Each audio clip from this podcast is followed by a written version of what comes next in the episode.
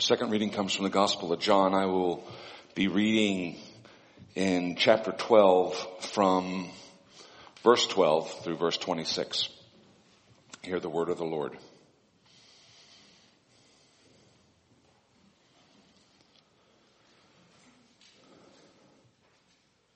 The next day, the large crowd that had come to the feast heard that Jesus was coming to Jerusalem. So they took branches of palm trees and went out to meet him, crying out, Hosanna! Blessed is he who comes in the name of the Lord, even the King of Israel. And Jesus found a young donkey and sat on it, just as it is written, Fear not, daughter of Zion, behold, your king is coming, sitting on a donkey's colt. So his disciples did not understand these things at first, but when Jesus was glorified, then they remembered that these things had been written about him and had been done to him. The crowd that had been with him when he called Lazarus out of the tomb and raised him from the dead continued to bear witness. The reason why the crowd went to meet him was that they heard he had done this sign. So the Pharisees said to one another, you see that you are gaining nothing. Look, the world has gone after him. Now among those who went up to worship at the feast were some Greeks. So these came to Philip, who was from Bethsaida in Galilee, and asked him, Sir, we wish to see Jesus. Philip went and told Andrew. Andrew and Philip went and told Jesus. And Jesus answered them, The hour has come for the Son of Man to be glorified.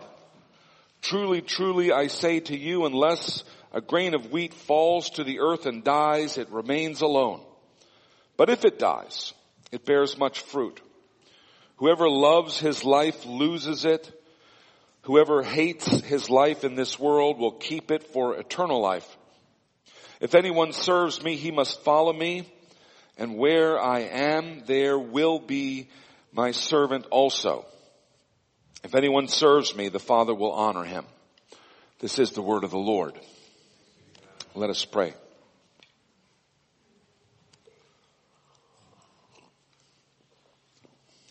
Lord, may the words of my mouth and the meditation of all of our hearts be acceptable in your sight, for you are our rock and our redeemer.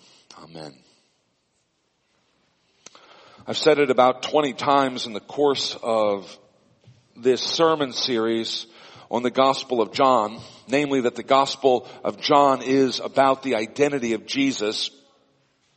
There is, of course, no doubt that there was a real historical person named Jesus, a Jewish rabbi from Nazareth who was crucified by the Romans. There's no more doubt about that fact than there is doubt about the real historical person named Julius Caesar, who was assassinated by Brutus. The question is not, was there a Jesus? The question is, who was Jesus? And that raises a second question, what are we going to do about it? Understanding who Jesus is has consequences for who we are as Christians. Who Jesus is determines who we are. The identity of Jesus requires a response. Now, Jesus remains the same. He doesn't change. Hebrews 13:8 says, Jesus Christ is the same yesterday and today and forever. Jesus doesn't change, but we change. We are people who have been born into corrupted bodies. We are people living in a fallen world. We are always changing. And if we're fortunate, we will change from being what the Bible calls children of wrath into what the Bible calls children of light. If God looks upon us with unmerited favor, we will change from being what the Bible calls strangers and aliens into being fellow citizens with the saints and members of the household of God. When we are born again, we leave behind one identity and we take on a new identity. Now the Bible describes this change in a hundred different ways. And every time it's a change from bad to good, from death to life, from slavery to freedom, from darkness to light. This morning I'd like to point out that this change also involves a movement from living in solitary confinement to living a life embedded in the body of Christ. I want you to see that when you are born again, you go from being cut off, isolated, all alone, living for yourself, being, to being a constituted organ within a body. You go from being all alone to being a specially cut stone in a grand cathedral. You go from being isolated to being a son or a daughter in a really big family. You go to being a branch in a lush grape arbor to being a sheep in a really large flock. Those are just some of the images of life in Christ. I don't want you to leave this morning without first grasping the identity of Jesus as revealed in John chapter 12 and second grasping what that identity means for you. In the 14 verses of our reading from the Gospel of John this morning, we see three major notes struck regarding the identity of Jesus. Number one, Jesus is the humble king. In verses 12 through 15, we have a condensed retelling of the triumphal entry, the story of the first Palm Sunday. This story is developed more fully in the other gospels, but the key feature of this story is that the people want a political Messiah. They want a political savior, a political liberator, and politics is always about power. It's about exercising power to get what you want. But Jesus, rather than coming in power, comes in weakness, which makes him a really lousy champion of a political cause. And so those who were more interested in political power than they were interested in encountering Almighty God, they went in the course of a week from shouting Hosanna to shouting crucify him. Politics is a tough business. The first clue to the identity of Jesus, Jesus is a humble king who enters Jerusalem, his capital city, riding a little borrowed donkey. Number two, Jesus is a dead raiser. One reason for the huge crowds of people who were gathering around Jesus and who lined the streets on Palm Sunday was Lazarus. We are reminded about Lazarus here in verses 16 through 19, a guy who had been dead, stopped being dead when Jesus stood out in front of his tomb and called his name. If you think about it for just a moment, you'll realize that raising Lazarus is a game changer. How do you control someone who can bring people back to life? How do you strike fear into the heart of someone who has command over death? It's easy to forget, standing as we do 2,000 years after these events, but that first generation of Christians faced down death at every corner. They were facing every cruel kind of death that satanic minds could invent. They were roasted alive. They were torn apart by animals for the amusement of stadium ticket holders. They were crucified. They were sawn into two. They were beheaded. And you know what? It didn't matter. Because they had seen with their eyes, this man Jesus could raise them from the dead. And it's a game changer. The second clue to the identity of Jesus, Jesus raises dead people. Number three, Jesus is the eternal king who lays down his life. In verses 20 through 26, Jesus hints at a much larger and deeper theological truth that life in this fallen world is so antithetical to so opposed to life in Christ that you cannot hold on to both. You can choose one or you can choose the other, but you can't choose both of those. Jesus says no one can serve two masters. You either love the one and hate the other or you'll be devoted to the one and you'll despise the other. You cannot serve both God and money. The apostle John says, do not love this world or the things of this world. If anyone loves this world, the love of the Father is not in him. In our reading from the Gospel of John, Jesus, who is predicting his own death, says, whoever loves his life loses it, and whoever hates his life in this world will keep it for eternal life. The disciples love Jesus, and they are struck with horror and terror when the time comes for Jesus to lay down his life. It is the final hardest truth that they have to face. That Jesus is this king who has to die. They will learn in time that it is because he's able to lay down his life in obedience to the Father that he's also able to take it back up and say that I am the resurrection and the life. If Jesus had been unwilling to die, he couldn't be a savior. The third clue to the identity of Jesus, Jesus is the eternal king who dies. So we've talked a little bit about the identity of Christ. Let's talk now about the identity of Christians. In our first reading this morning, the, the apostle Paul writes to the church in Rome the year is probably 55 AD. That's some 20 or 25 years after the death and the resurrection of Jesus. The church is growing like wildfire throughout the world in spite of all of the persecution. There's a strong church in Rome, though it is still an illegal underground church. I mean, literally underground. They meet in the catacombs, in hollowed out caves under the city streets where the bones of dead people are stored.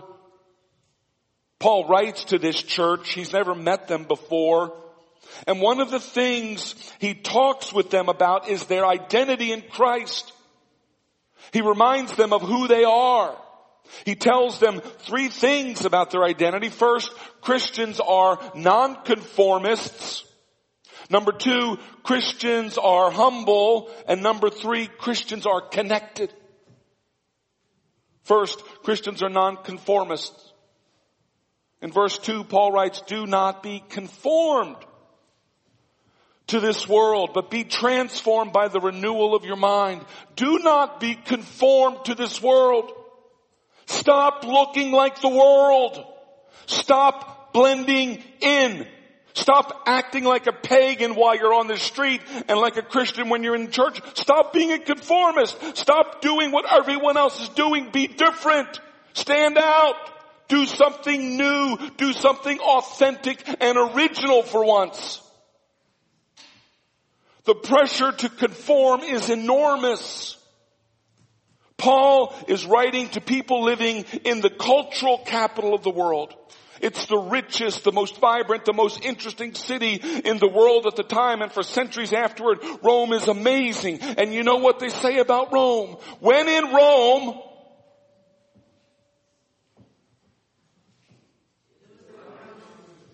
Ah, you know your scripture. In other words, when in Rome, conform. Do not be conformed to this world. Why? Well, for one reason, you can't serve two masters. You can serve Rome, or you can serve God. You can love Rome, or you can love God. You'll either hate the one or love the other, but you cannot love them both. And another reason is pointed out for us by the apostle John in 1 John 2:17 where we read, "The world is passing away along with all of its desires, but whoever does the will of God abides forever." This world is ephemeral. It's just a bunch of stuff that's here today and gone tomorrow. And the cooler the stuff seems today, the lamer it seems tomorrow. But as Christians, we plug into something deeper and more serious. We're plugged into the eternal. Now, depending on what day of the week it is, we're either wearing skinny jeans or bell-bottom slacks. And the fashion magazines will tell you how vital that is to you. But the eternal things, They never go out of fashion. Christians are non-conformists. And if you don't look any different from the surrounding culture, if people cannot pick you out as a Christian, then maybe you're not. Number two, Christians are humble. On the day of his triumphal entry into Jerusalem, Jesus, the King of Kings, the Lord of Lords, the King of the entire universe, Jesus comes riding in on a borrowed donkey. It's a kind of crazy joke. It signals, however, a deep truth that Christ is humble, that he cannot be Christ if he's not humble, and that he is the model that we are to follow.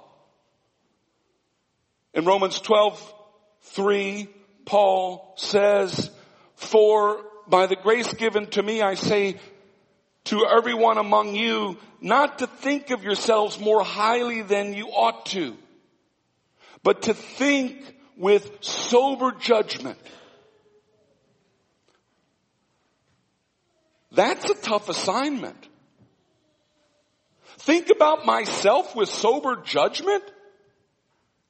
Do you see how complicated and advanced and sophisticated a thing Paul is asking us to do? Sober judgments about ourselves. That means being able to see ourselves how we really are. That's not easy. We live inside of our own skins. We habitually see things from our own perspective. And we have this wonderful capacity to lie to ourselves about our own shortcomings, to lie to ourselves about our own good intentions. Oh my goodness, how much we love to tell ourselves how perfect we are. It's really hard to escape this self-absorbed, self-aggrandizing, subjective point of view. But let me give you a little mental trick that will at least alert you to the fact that your perspective might need some help. Those of you who use social media, raise your hand. Those of you who use social media, think now about how many times in this past week you thought that the postings of your friends are stupid, evil, inane, embarrassing, lame, corny, dorky, and generally a waste of internet capacity. And then think about how many times you had the same thought about your postings. Do you really think that you are that much more interesting, that much more intelligent, that much more righteous than your average friend? Those of you who drive a car, raise your hand. Think of how many times in the past month that you thought that the driving behavior of other people was stupid, evil, ignorant, dangerous, selfish, and just plain crazy. And then think of how many times you've said the same thing about yourself. Do you really think that you're that much safer, that much more intelligent, that much more courteous than the average driver? For by the grace given to me, I say to everyone among you, not to think more highly of yourself than you ought to think, but to think with sober judgment. Number three, Christians are connected. In verses four through eight, Paul writes, well, actually this is just verse four. For as one body we have many members, and the members do not all have the same function, so we, though many, are one body in Christ and individually members of one another.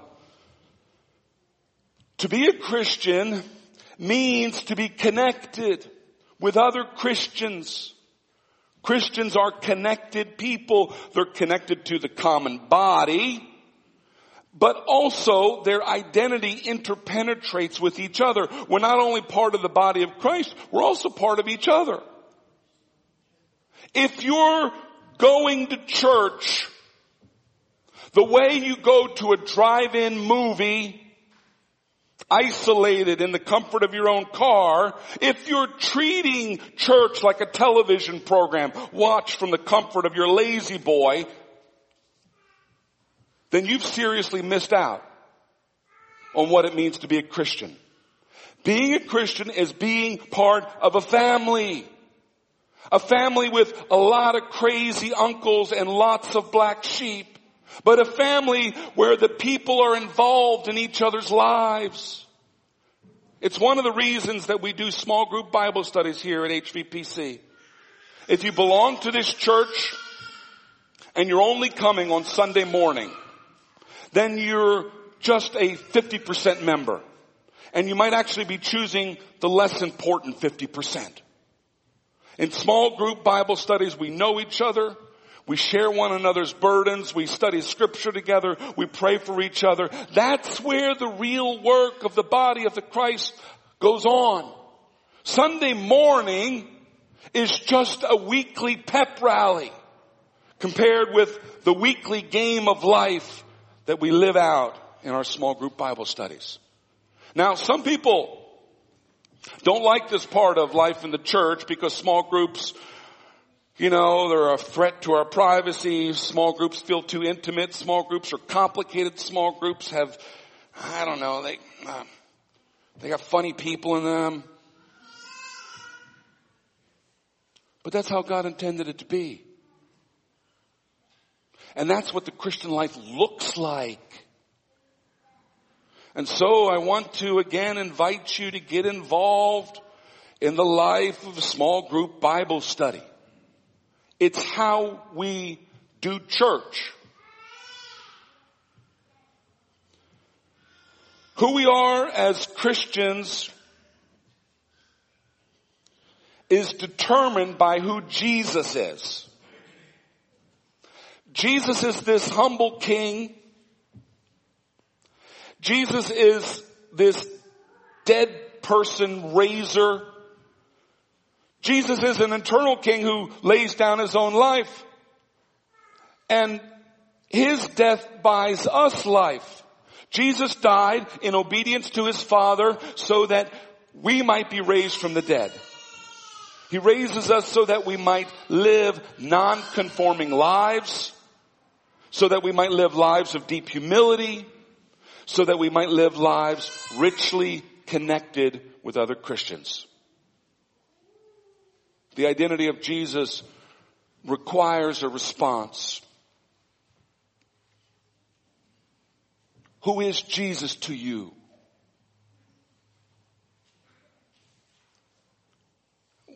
And what are you going to do about it?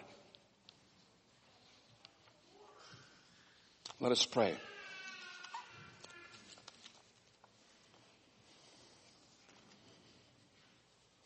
Lord Jesus, for this day we give you thanks.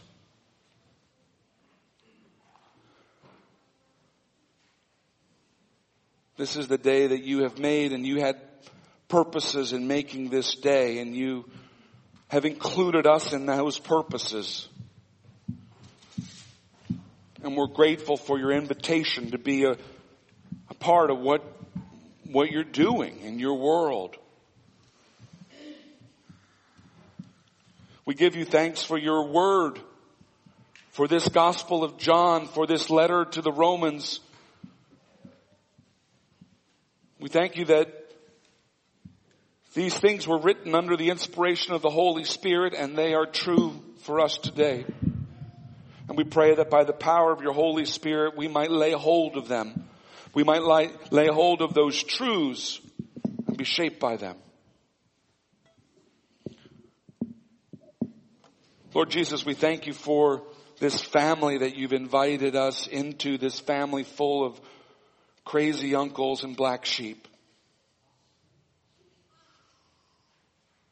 Thank you that you've given us a place at the table, that you've invited us to participate, that you told us we're no longer outsiders or strangers or aliens, but we're sons and daughters. And Lord, we pray for the faith to believe that. Lord, forgive us for loving this world more than we love you. Forgive us for being seduced by comfort and by power and by prestige and by ease. Lord, I pray that you would retune our appetites so that we long for you, that we hunger for you, that we thirst for you, because outside of you there's only death. But in you there is life and rich life and eternal life. Lord, I pray that as we come to this sacrament this morning that we might be fed spiritually by it, that by taking these humble elements we in some way might grasp more firmly the truth that we have been engrafted into the body of Christ and that we are brothers and sisters with one another. Lord, make that truth alive for us.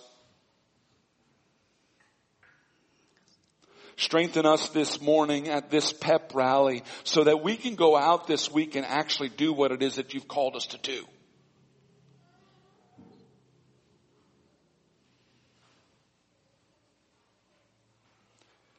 You alone are worthy. You alone are worthy of all of our praise and glory and honor and attention. You alone are worthy because you are the source of life and light and everything that is good in our lives. And so let us praise you this morning. Let us praise you for who you are. Lord, give us a deeper and a fuller and a richer and a higher grasp of who you are. Show yourself to us. Lord, we're blind by birth. And if you don't open our eyes, we don't have a, we, we don't have a hope. And so I pray that you would open our eyes this morning.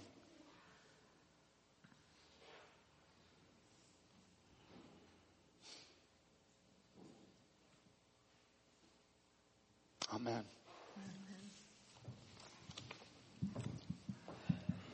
As Jesus